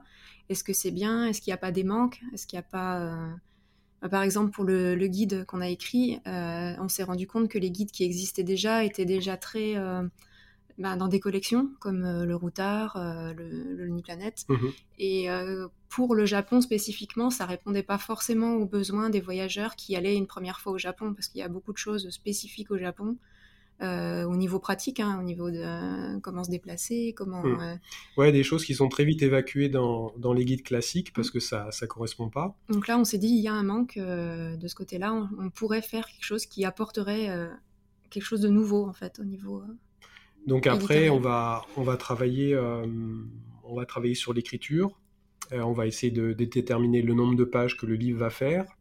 Euh, on commence à faire une pré-mise en page qui nous permet de, dire à peu près la place qu'on a besoin sur les textes, sur les visuels, et euh, petit à petit on va, on va écrire. Euh, par exemple, bah, pour, pour plus des livres illustrés comme Mukashi Mukashi, la collection de contes, là pareil, on va commencer à écrire les textes. ce qui était intéressant sur cette collection, c'est qu'on a, pareil, en fait, là on avait vu un manque aussi, un peu comme Koichi Kochi, on se rendait compte que les, livres de contes, ça tournait toujours un peu en rond, parce qu'en fait, euh, les, éditeurs n'allaient pas vraiment à la source euh, japonaise. Ils publiaient et republiaient des choses qui étaient déjà publiées depuis longtemps et des contes déjà, déjà traduits. Mm. Et en fait, on tournait en rond euh, autour d'une dizaine de contes. En fait, il n'y avait, rien vraiment de nouveau. Et donc là, pareil, on s'est dit, bah voilà, il y a, des choses à faire. Et donc, pour, pour ce type de livre, en fait, on va d'abord écrire, ensuite on va estimer la place qu'on a besoin, le nombre de pages. Après, on va faire des tout petits crayonnés des pages. En fait, on avance par étapes pour éviter de justement faire un grand dessin qu'on va devoir jeter parce qu'il n'est pas bon. Euh, donc on valide différentes étapes, petit crayonné, crayonné plus détaillé, et après couleur, mise en page, euh, pour euh, finalement faire le livre complet. Ça fonctionne comme ça, par exemple, quand on travaille avec Atelier Sento sur une bande dessinée. On reçoit un premier jet de, texte, après un premier découpage, on va dire, voilà, découpage qui permet de savoir le nombre de pages que ça va faire, crayonné, et après couleur. Ce qui, ce qui, permet en cloisonnant comme ça d'éviter les grosses catastrophes et de se dire au bout d'un moment, oh là là, faut tout jeter parce que c'est pas bon en fait. Et on travaillait comme ça euh, avec les éditeurs avec qui on travaillait avant en fait. Donc ça, c'est une méthode de travail qu'on avait depuis très longtemps, donc ça n'a pas été très compliqué euh, euh, pour, pour travailler dans la maison d'édition. Donc la création, ça. Après, comment on rencontre les auteurs, comment on choisit les auteurs, parce que la particularité qu'on va avoir avec euh, une autre maison d'édition, c'est que nous, on est auteur aussi des, de certains, de certains livres. Donc on a un peu la double casquette, on, travaille avec des auteurs, mais on est aussi auteur de, certains livres de la maison d'édition. Et c'est pour ça qu'on ne publie pas énormément par oui, Voilà. On, a une moyenne de deux livres par an euh, sur, euh, sur les dix ans que la maison d'édition existe parce que ben, quand, on, quand, on, quand on est auteur d'un livre, ben, ça prend forcément plus, de, temps, parce qu'il y a tout le temps de la création, en plus du temps de la mise en page, de la fabrication. Et de la promotion. Et aussi de la promotion qui va derrière euh, le livre. Typiquement, une petite maison d'édition, ça va plutôt être entre... Euh, une dizaine de livres par an. Ouais, 14, 25 livres, quoi. Donc vous êtes une mini euh, maison d'édition. Oui, elle est... en fait, c'est un peu ça qui qui nous a bloqué euh, pour les diffuseurs-distributeurs, parce que quand on leur dit qu'on va faire deux livres par an, ils sont pas intéressés. Ils sont pas intéressés parce qu'en fait, c'est des machines euh, qui, qui gagnent de l'argent sur le volume de livres qui part en librairie, en fait. Et donc, euh, eux, quand on leur dit on va faire deux livres, ils font non, non, mais on ne veut pas travailler avec vous. Et mmh. c'est un peu aussi le problème actuel. Bon, je, je, dévie un peu, mais on parle souvent de surproduction de livres en librairie. Il y a trop de livres, il y a trop de livres mais euh, le système pousse à produire beaucoup de titres en fait. Et euh, donc on se retrouve avec des éditeurs qui euh, font 15, 20 livres par an, mais finalement qui ne, qui ne font pas la promotion de ces livres-là, qui sont poussés justement par la machine pour faire des nouveautés. Libraires qui jouent aussi malheureusement un, rôle là-dedans parce que ils mettent, ils retournent très vite les livres. Il faut savoir qu'en fait, un livre qui arrive en librairie, n'est pas vendu définitivement. Le libraire reçoit le livre, il le met en rayon, et si au bout d'un moment ça se vend pas, c'est retourné et on doit le rembourser. En fait. Et donc à partir de là, beaucoup d'éditeurs se retrouvent dans une situation où ils envoient des livres en librairie, les livres se vendent pas, ils doivent rembourser, et donc pour gagner de l'argent, bah, il faut qu'ils fassent un nouveau livre donc en fait, c'est un système où je fais des livres, ça se vend pas, tant pis, j'en envoie un autre, bon, tant pis, celui-là je le détruis, tant pis, j'en envoie un autre. Donc c'est un système qui, qui, est, qui est un peu fou, quoi. Mm. Euh, Et, nous, on est plus dans l'idée de, de, faire vivre les livres le plus longtemps possible, en fait, surtout, surtout que bah, une BD comme euh, Onibi de Sento, par exemple, elle a 7 ans. Oui, c'est ça. Euh, et il y a toujours des gens qui la découvrent, en fait. C'est euh, comme on est une petite maison d'édition, on n'a pas non plus les moyens de faire une promotion euh, énorme. Et euh, enfin, on fait ce qu'on peut, mais on essaye de soutenir le livre pendant longtemps. Oui, c'est sur la durée. Qu'il y ait toujours de nouveaux lecteurs qui les découvrent, en fait. Hmm. C'est, on va contre-courant, c'est-à-dire que on se retrouve des fois dans des cas un peu incroyables où les gens nous disent Ah, mais le livre, il a six mois ah non, c'est trop vieux, hein, je peux pas mettre ça en rayon. Hein. Mm. Et ça permet aussi aux, auteurs d'en vivre, parce que si euh, un auteur de BD a une BD qui reste trois mois, six mois en librairie, et puis après on n'en entend plus parler, bah, lui derrière, il est obligé d'en faire une autre pour euh, gagner à nouveau de l'argent, puisque sa première BD n'est plus euh, disponible à la vente, donc il ne touche plus de, de droits dessus. Donc, ouais, notre, le fait d'avoir été auteur, en fait, ça nous a aussi beaucoup aidé de ce côté-là. Euh. Mmh. On n'est pas rentré un peu dans ce système de surproduction, de on, remplace les livres à tour de bras. Par des nouveaux. Par voilà. Des nouveaux, Donc le but, c'est mmh. on, va être beaucoup plus posé sur les choix de livres qu'on va faire, euh, être sûr que c'est des livres qu'on va pouvoir défendre de nombreuses années. Ok. voilà. Super. Et du coup, vous qui, êtes des personnes, euh, qui êtes des personnes de livres, quels sont ceux que vous conseilleriez sur la culture japonaise? Les conseils de livres. En fait, on est un peu des imposteurs, je trouve. on n'est pas des gros lecteurs. bah oui, vous en, fait... deux par, euh, par, an, visiblement. en fait, c'est vrai que moi, je, je m'intéresse beaucoup au graphisme, à la photo, à l'illustration, et pas souvent dans le livre, en fait. Je... On aime bien, bah, par exemple, un truc tout bête, Atelier Sento, c'est à la base, c'est pas des auteurs de livres en fait. On les a trouvés par, par leur travail sur les réseaux sociaux, sur le, jeu, vidéo. C'est vrai qu'on on va passer du temps en librairie quand on est au Japon. on va regarder ce qui se fait au niveau du graphisme. On va passer pas mal de temps dans des magasins qui s'appellent Village Vanguard. je sais pas si tu connais. C'est un euh, des magasins fourre-tout, t'as de la bande dessinée, t'as du livre, t'as des objets insolites, des trucs kawaii, des trucs un peu underground, enfin, il y a un petit peu de tout. Et c'est vraiment, euh, c'est vraiment là-dedans qu'on va regarder. Sur la culture japonaise, j'en ai pas forcément. Toi, je sais que tu lis pas mal de romans japonais, mais... Euh, ben, un peu, ouais, je lis des, choses qui paraissent chez Piquet, mais... oui, les romans de chez Piquet, Tsubaki... Mm, mm. Oui. Toute cette série-là. Ok. Bah écoutez, vous savez pas, vous savez pas. Hein, ouais. en fait, c'est un peu le piège. C'est, ah, je pense que c'est un peu notre euh, notre avantage, c'est que mmh, on sort des livres en essayant pas que ça ressemble à d'autres livres. On va chercher des choses vraiment qui sont ailleurs. C'est un peu le piège quand je vois, euh, par exemple, tous les guides de voyage bah, se calquent sur un principe de d'annuaire, quoi. Euh, avec des adresses. Pareil pour les livres de cuisine, là on, réfléchit depuis hyper longtemps à des livres de cuisine et, euh, on se rend compte que euh, c'est très souvent la recette en page de gauche, la photo en page de droite, et beaucoup de livres ressemblent à ça. Donc nous, on, réfléchit plus à est-ce qu'on pourrait faire des choses hybrides, des choses plus intéressantes. Donc on va souvent chercher ailleurs que dans les livres nos idées en fait. D'accord. c'est pour ça qu'on suit beaucoup de gens sur les réseaux sociaux et pas forcément des auteurs. Hmm. pour de Datu et Sento, c'était pas des auteurs quand, quand enfin ils, travaillaient pas, ils ont publié leur première BD chez nous. Ils venaient plutôt du jeu vidéo. Il euh, faut savoir que tous leurs projets BD qu'ils avaient déjà proposés à des grosses maisons d'édition avaient été refusés. Euh, mais nous, on savait pas qu'ils faisaient de, projets BD.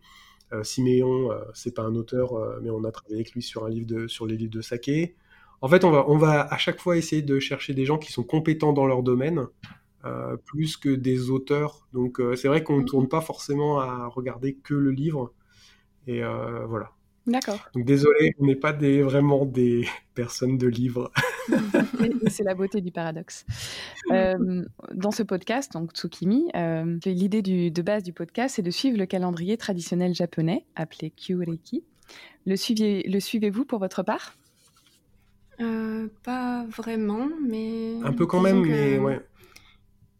Euh, oui, tu développes? Pour, euh, quand, on, euh, quand on prévoit nos, dates de voyage au Japon, par exemple, on essaye de, de, les faire à différents moments pour profiter des différentes saisons. Mm.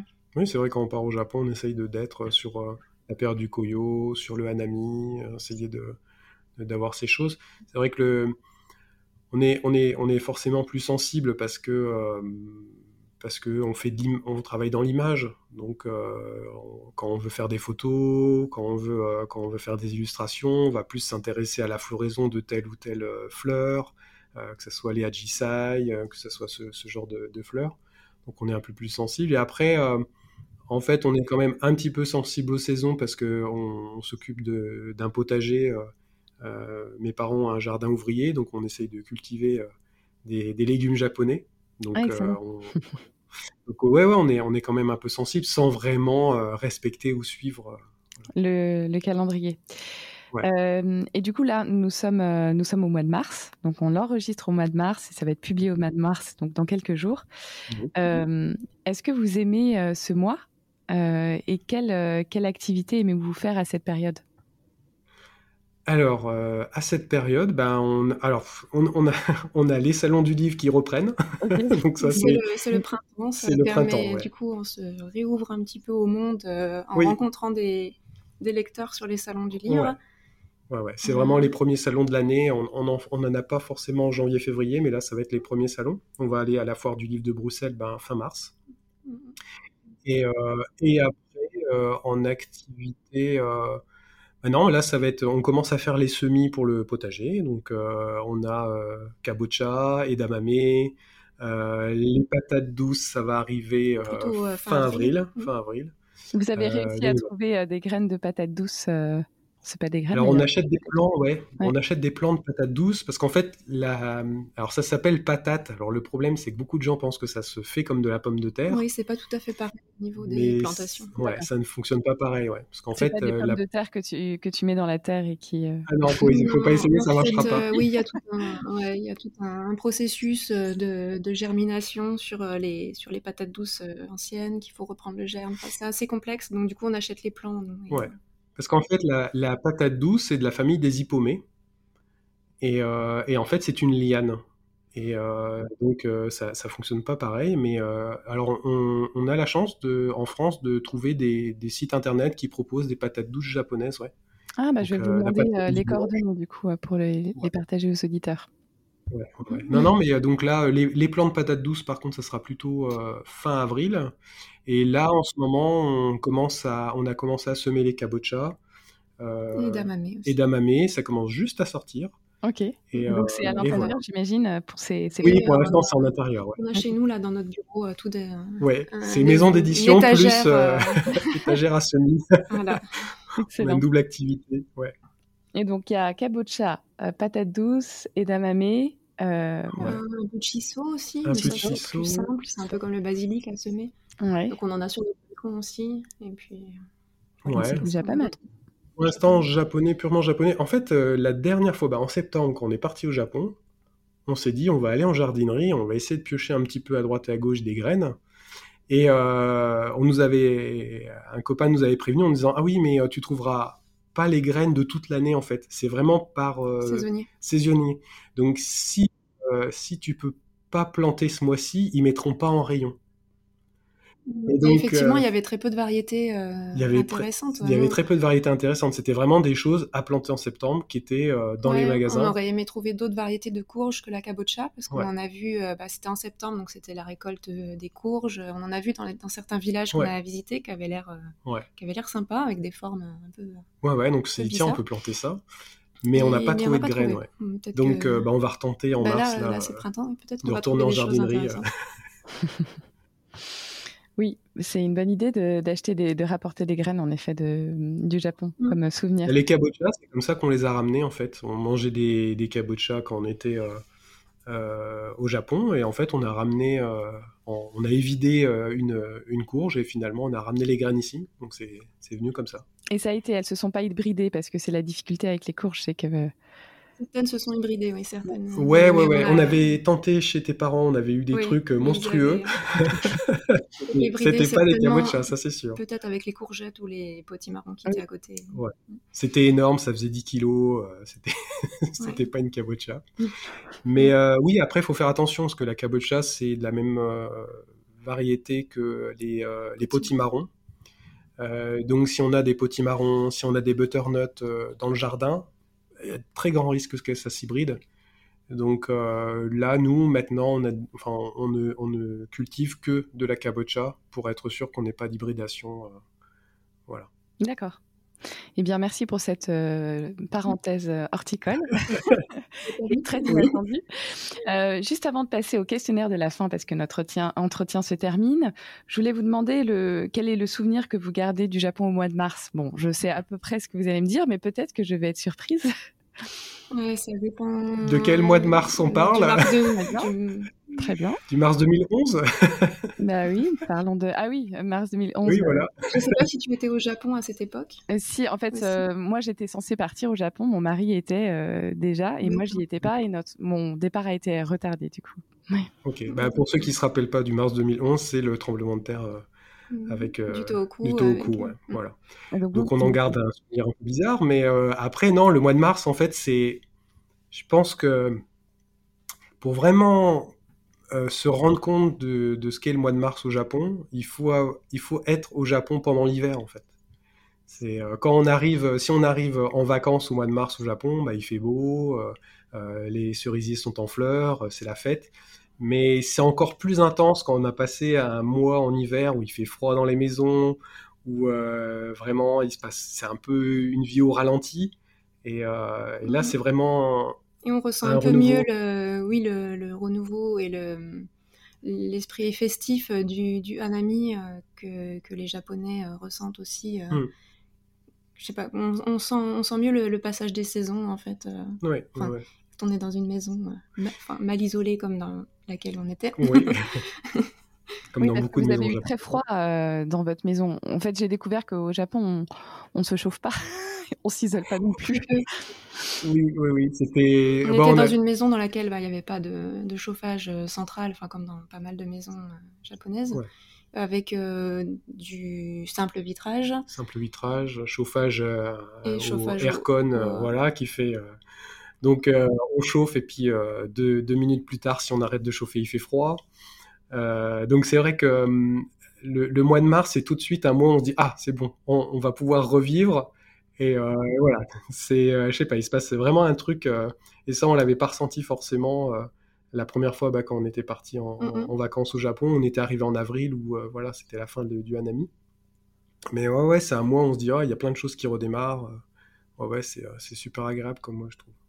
Et est-ce que vous avez été surpris comme moi parce que je suis partie en ne connaissant rien du Japon et du coup quand les cerisiers donc Anami approchaient, j'imaginais euh, lire euh, mon livre sous les cerisiers en fleurs euh, dans un, cadre un peu contemplatif et, et quelle n'a pas été ma surprise quand j'ai été sous les cerisiers au moment de la floraison parce que c'était la fête quoi mais c'était mmh. bruyant, c'était gai. Est-ce que vous avez vous-même été surpris ou vous attendiez à cette ambiance? On s'attendait quand même à l'ambiance euh, pique-nique et beaucoup de monde euh, sous les cerisiers.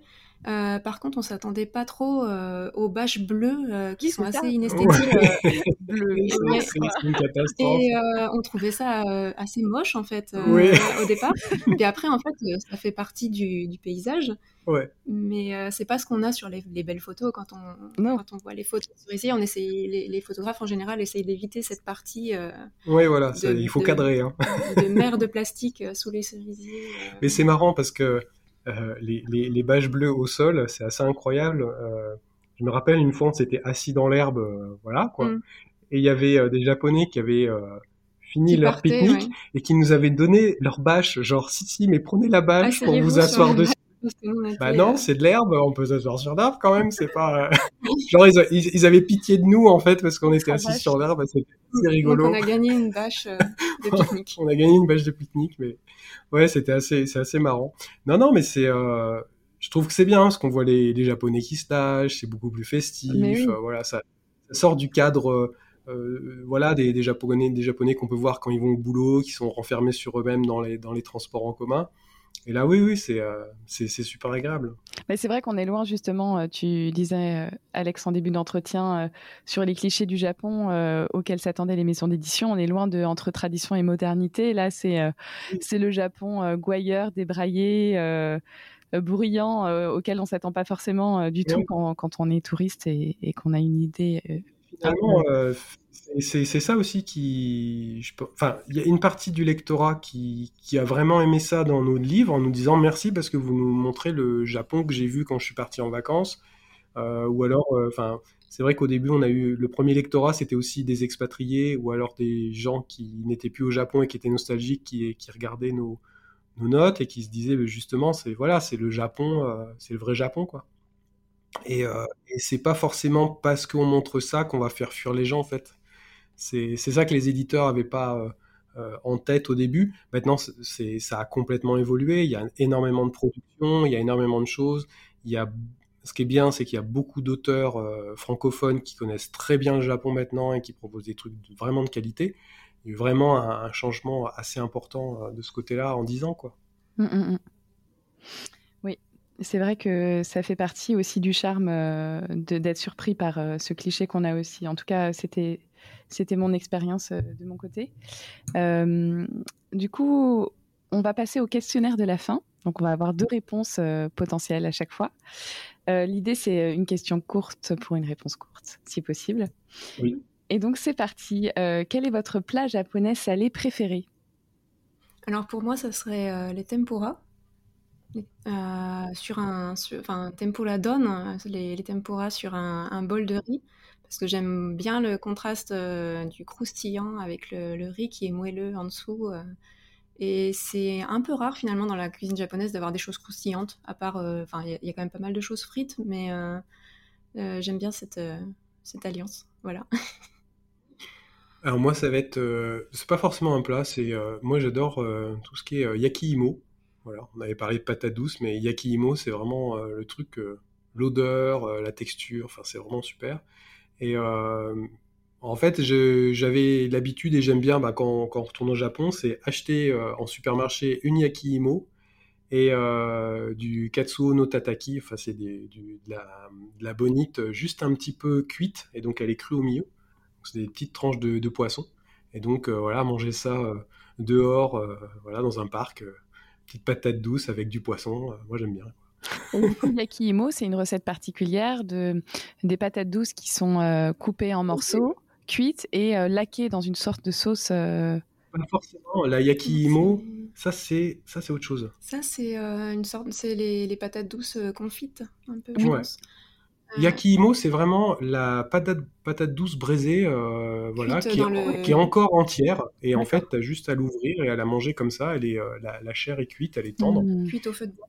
tu peux l'acheter en supermarché dans, un, dans un papier, comme si tu achetais, je sais pas, un croissant ou voilà. Elle est, elle est chaude, il y a des, voilà, Vraiment le truc ultra basique. Mais effectivement, ouais, les patates douces, comme tu dis, euh, on peut en acheter aussi en supermarché. Oui, je crois que c'est. Euh, en effet, c'est pas le même nom. C'est. Hmm, il faudrait que je retrouve la recette, mais euh, c'est elles sont en morceaux et laquées dans une sauce. Je pensais que tu parlais de ça, mais oui, il y a la patate. Mais ça, c'est bon aussi. Hein. Ouais, ouais. mais pareil, hein, tout ce qui est à base de kabocha, bah, par exemple, les tempura de kabocha, c'est super bon. Mm, mm. voilà, il y a, enfin ouais, patates douces aussi. ils déclinent énormément. En plus, bah, en septembre, quand on y avait été, c'était vraiment la saison. Donc, euh, de la patate douce. Ah donc, tu as des déclinaisons de patates douces dans tous les sens. ouais. Mm. Ok. Et quelle est la douceur japonaise que vous aimez par-dessus tout? Ben, Alors, moi, je dirais euh, Daifuku Mochi. Euh, avec enfin Ichigo Daifuku Mochi du coup, avec la fraise au milieu mais ouais et bon j'hésite un peu avec la glace au matcha quand même mais bon mm. on va rester sur il y a beaucoup de choses. Hein. Oui, euh, Très bien. Et Alex, toi, tu as une préférence euh, bah, Après, euh, mochi, beaucoup. Alors, il y a un mochi que j'aime bien, c'est le kusa mochi. Un mochi vert, voilà. Et sinon, il y a un autre truc. Alors, je crois que c'est pas japonais. C'est c'est un, un, petit un petit gâteau qu'on trouve en combini qui s'appelle le Yamazaki Pan.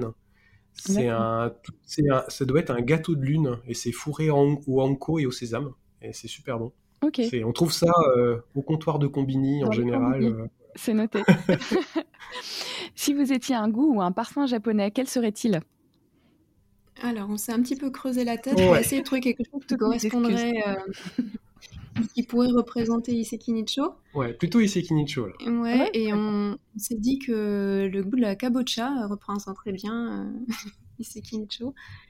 Parce qu'en fait, quand on est rentré, quand on est rentré du Japon, euh, on a ramené, on a, comme je t'ai dit, on avait ramené des graines de kabocha et euh, on avait fait euh, ce qu'on appelle le kabocha project, où sur le blog on avait dit voilà, on a plein de graines, on avait vraiment ramené beaucoup, et en fait on a distribué sur le blog à plein de gens. Les gens nous envoyaient une, enveloppe timbrée, et on leur envoyait des graines pour essayer de disséminer voilà les kabocha dans, tout dans toute la France.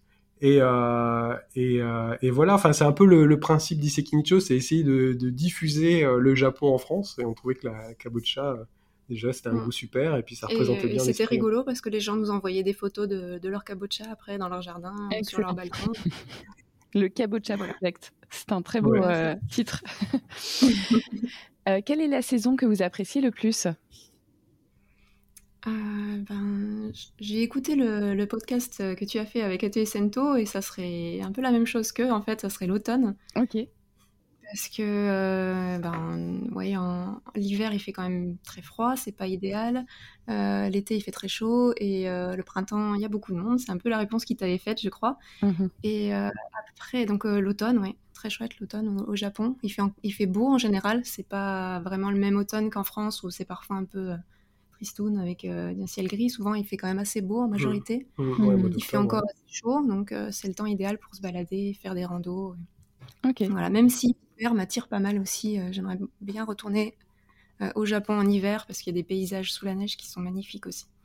Et puis une atmosphère aussi qui est, qui, est, qui, est, un peu par ce côté extrême de froid, etc., qui vous met dans un état d'esprit particulier. Quoi. Dans les ryokan, j'avais été dans les Alpes japonaises et les ryokan n'étaient pas chauffés.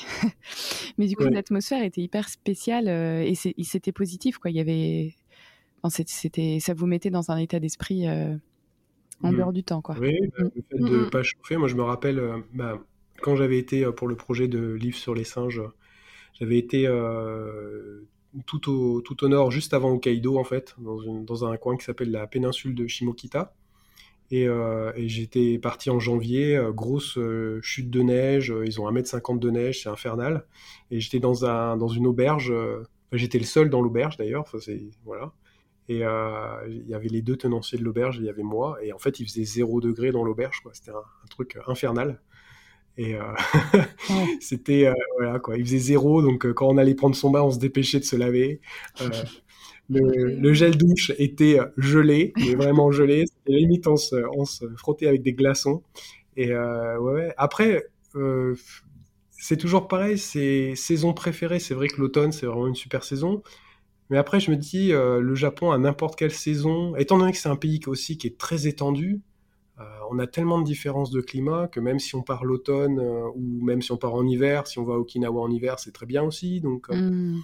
je pense qu'il ne faut pas que les gens, bah, on va reparler un petit peu de, préparation de voyage, mais les gens se disent ouais, je veux partir absolument à telle période, et on leur dit souvent mais vous pouvez à, cette, à d'autres périodes, vous pouvez trouver d'autres endroits intéressants aussi. Bien sûr. On peut faire des voyages thématiques à, à chaque période. Puis surtout, si on aime manger, il y a des plats de saison qui sont différents selon les périodes aussi. Donc hmm. euh, voilà, de trouver un prétexte à aller plusieurs fois au Japon euh, à des périodes différentes. Complètement, quatre fois par an minimum. Et est-ce que vous auriez une bonne adresse à conseiller autour du Japon en France?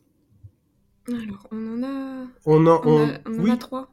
Ouais, on va faire un peu de pub à des, des boutiques spécialisées Japon.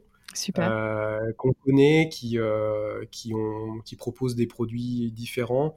Il y a Machiya à Toulouse, qui est une boutique qui propose euh, de l'alimentation, qui propose des objets japonais, qui propose des livres, dont nos livres. Voilà, donc vous, pouvez y aller. C'est Adrien qui tient cette boutique. Elle est super, super bien. Il connaît très bien le Japon. Enfin voilà, c'est vraiment une, super sélection de, de produits. Il y a Usagiya à Strasbourg. Oui. Euh, je ne sais pas si tu connais. Si. il fait des wagashi. Euh, qui, a ouvert il y a quelques Une petite boutique à, Strasbourg. Et euh, voilà, c'est aussi une personne passionnée qu'on a rencontrée. c'est que des gens qu'on a rencontrés sur des salons. On connaît, on connaît très bien leur, leur travail. Et il y a aussi Tanuki Mori à Bordeaux, qui est aussi une boutique sur la thématique du Japon, qui a des objets japonais, qui a des livres. voilà voilà, c'est pas mal de soutenir des petites. Euh, super, en plus, euh, il y, en a en plein de, zones différentes, donc euh, super conseil. Merci. S'il y a des auditeurs qui sont dans différents coins du Japon, ils vont, de, la France, ils vont pouvoir trouver des choses. Oui, et donc, ce qui nous amène à l'adresse au Japon. Quelle est votre bonne adresse au Japon, celle où vous auriez envie de revenir systématiquement? Euh, alors là, on s'est creusé la tête et on n'a pas trop trouvé parce qu'en fait, euh, on a par exemple, on pourrait dire, euh, dans les endroits où on a habité, on avait souvent, des petits restaurants où on avait l'habitude d'aller, mais ils ont changé depuis, où ils ont fermé. il y avait une petite boutique de dango à Kamigusa là qui était super, à côté de chez nous. On allait acheter des dango, avec plein de variétés différentes, c'était super, mais après il y en a il y en a sûrement plein d'autres et non, mais le conseil plutôt qu'une adresse, en fait, euh, c'était plutôt euh, d'aller explorer euh, les sous-sols et les étages, souvent, parce que souvent, on se contente de ce qui se passe au rez-de-chaussée. Alors que à Tokyo, par exemple, il y a beaucoup de choses dans les étages et dans les sous-sols, hmm. et on a souvent trouvé des petits restaurants cachés. Oui, un peu au hasard, où hmm. finalement on a eu des très bonnes surprises, quoi. C'est c'est un peu le problème des adresses au Japon. C'est là, quand on est retourné en septembre, on s'est dit tiens, on va ressortir notre carnet d'adresses, euh, on va aller faire ce ramen là, on va aller faire ce truc là, et puis après on, regardait, on faisait un petit coup de Google Street View rapidement, on fait ah ben non, il est plus là, ah il y a plus ça. Donc euh, c'est très difficile de, donner des adresses parce que ça, évolue très vite. Et par contre, bonne adresse, un truc aussi, c'est euh, quand on est au Japon en touriste, on va souvent se concentrer sur les combini pour aller acheter à manger. Mais pas hésiter à aller en supermarché, parce qu'on a beaucoup plus de choix, on a beaucoup plus de choses intéressantes. Des yakimo, on n'en trouvera pas en combini, par exemple, on en trouvera en supermarché. Et pareil, ça permet de sortir des sentiers battus aussi, aller dans un supermarché et de, découvrir vraiment ce que les Japonais mangent au quotidien, et, voilà, quoi, être un peu plus en immersion. Et à partir de 18h, dans les supermarchés, il y a des réductions sur euh, tous les produits ultra frais. Moi, c'est le rituel de la journée. voilà, le petit rituel d'aller justement voir euh, si on peut pas choper un truc à moins 50%. c'est ça, des superbes euh, maquis ou sushis qui sont censés être n'être plus frais, mais qui, moi, en tout cas, me paraissaient très bons. Surtout que oui, en fait, je regardais ces, ces, ces, ces choses-là et c'est souvent des dates de... Enfin, la durée de consommation, c'est souvent 12 heures, en fait. Il n'y a pas de date de, dessus, c'est souvent en fait une durée en heures en fait. Mmh, donc s'il est fabriqué le matin à 6 heures, voilà, il est considéré comme périmé. Euh, c'est ça, ouais. ouais. C'est, ils ont une conception du frais euh, qui est qui est bien autre, euh, bien différente de la nôtre. Nous, c'est vrai que c'est en jour et là, on est en heure et tout à fait. Donc bon. Et d'ailleurs, bah, le, conseil d'aller de, d'aller en supermarché le soir pour les promos, on l'a mis dans le guide. Hein, ah bah voilà. c'est surtout quand on est un peu fauché. surtout quand on est un peu fauché, c'est vrai que c'est pas mal de se dire tiens, allez, on va se prendre un truc. Ah bah c'est clair, c'est clair. C'est vraiment le, bon coup, euh, en effet, le bon plan. Euh, quel est votre mot japonais préféré? Isekinicho. Non mais oui, en fait. Euh, en fait, ça nous a fait marrer parce qu'on s'est dit tiens, Isekinicho, parce que on a tellement entendu de prononciations différentes pendant dix ans on pourrait dire Isekinicho. Ouais, c'est en fait moi j'aime bien les expressions comme ça japonaises. Euh, euh asameshi mae, donc ça veut dire euh, juste avant le repas, c'est les doigts dans le nez en fait, ça veut dire même sans manger, je peux faire, euh, je peux faire quelque chose. Non, après il y a plein de mots qui sont intéressants, tout ce qui est, tu les noms un peu onomatopées, mm beta beta, mm. waku waku, ah, tous ces, tous ces noms japonais, c'est assez rigolo. D'accord. je les prends en note et je vous redemanderai le bon orthographe parce que je suis pas sûre de moi. et enfin, quelle personnalité ayant une relation privilégiée avec le Japon souhaiteriez-vous entendre dans ce podcast? Alors, on se disait que peut-être euh, Angelo, qui est euh, un guide, euh, qui est un ami qui est guide à Osaka. D'accord. Et qui fait des visites guidées comment on peut dire, euh, personnalisé Personnalisé à la journée, ouais, en fait. Euh, il, fait pas, il faisait partie euh, d'un groupe qui s'appelle Tokyo Safari, en fait, de plusieurs Français qui, proposent des visites à la journée, en fait. Très bien. sur, au Japon, donc il y a des guides sur Tokyo, Kyoto, Osaka, Hiroshima. Et en fait, c'est des gens qu'on a côtoyés quand on était au Japon. Ils lançaient, je pense qu'ils commençaient à lancer l'activité à ce moment-là, ou peut-être juste 2010, euh, ça démarrait. Et c'est un concept, intéressant parce que ça permet à des, des voyageurs de ne pas passer par une agence, euh, de préparer son voyage, euh, voyage sac à dos, mm-hmm. et de se dire, bah, cette ville-là, par exemple, si je suis à Hiroshima, j'ai pas forcément préparé de choses, bah, j'aimerais une journée avec un guide. D'accord. Et donc ça de, sortir des sentiers battus, voir des petits quartiers, euh, découvrir des petits restaurants justement euh, euh, que, dans lesquels on n'irait pas forcément en tant que touriste, d'avoir des gens qui parlent couramment japonais et qui permettent de voilà d'être plus dans l'immersion. Hmm. Et Angelo, depuis un petit moment, il est au Japon depuis un, petit moment maintenant, il est marié avec une japonaise, il a, une, il a lancé une chaîne YouTube qui s'appelle Musubi, euh, pendant, pendant le Covid, justement, il a lancé cette chaîne YouTube pour continuer à avoir une activité sur le Japon. Donc, il a fait pas mal de vidéos pour décrypter le Japon. Euh, voilà, c'est un, grand, grand passionné du Japon, un amoureux d'Osaka, des petits quartiers, euh, des petits boui-boui. Enfin, voilà. Un, Japon un peu. Bah, bien Et il est alsacien. On l'a croisé quand il était revenu, justement, il y a quelques mmh. années à à Strasbourg. Donc, on, voilà, quoi, c'est quelqu'un qu'on apprécie beaucoup. Que vous appréciez. Top. Et avant de vous dire euh, au revoir, est-ce que vous pourriez nous dire comment euh, les auditeurs peuvent, euh, peuvent suivre vos actualités? Alors, il faut taper Isekinicho, mais alors c'est dur. voilà, c'est un peu le piège. non, oui, en fait, on peut nous retrouver sur Instagram, Facebook, Twitter. Donc voilà, et vous, vous nous trouvez. Et sinon, pour ceux qui sont allergiques aux réseaux sociaux aussi, pour nos actualités, il y a aussi notre newsletter. On a une newsletter qu'on envoie tous les 2-3 mois avec nos sorties de livres, les salons qu'on va faire, des petites actus sur le Japon, des petits conseils vidéo, voilà, ce genre de choses. Et on se rend compte aussi qu'il n'y a pas que des gens qui sont sur les réseaux sociaux. et ça, on le rend compte, enfin, on s'en rend compte quand on est quand on fait des salons, parce que les lecteurs viennent nous voir en nous disant ah j'ai eu vos infos sur la newsletter parce que moi les réseaux sociaux j'aime pas forcément ça. Ouais, ouais, pareil. Mm. Pas forcément jusqu'au lecteur euh, quand on poste des choses sur les sur les réseaux. Oui, ça se dilue beaucoup. Il y a tellement de choses. Euh, mm, mm, Très bien. La newsletter, c'est noté. On aime bien. Un grand merci euh, Delphine et Alex de, de nous avoir accordé un peu de votre temps. Et, euh, et, au revoir et à bientôt. Oui, à bientôt. Merci Ciao. Beaucoup. Merci beaucoup. Au revoir. Au revoir. Vous retrouverez les notes de l'épisode sur notre site internet lamaisondumochi.fr dans la partie magazine avec des liens vers les ressources dont je vous aurai parlé. Si vous avez aimé cet épisode et que vous souhaitez le soutenir, la meilleure façon de le faire est de lui mettre une note 5 étoiles sur Apple Podcast avec si possible un petit commentaire, ce qui permettra de le faire connaître. N'hésitez pas non plus à le partager aux personnes qui pourraient être intéressées. Merci pour votre écoute et à très vite.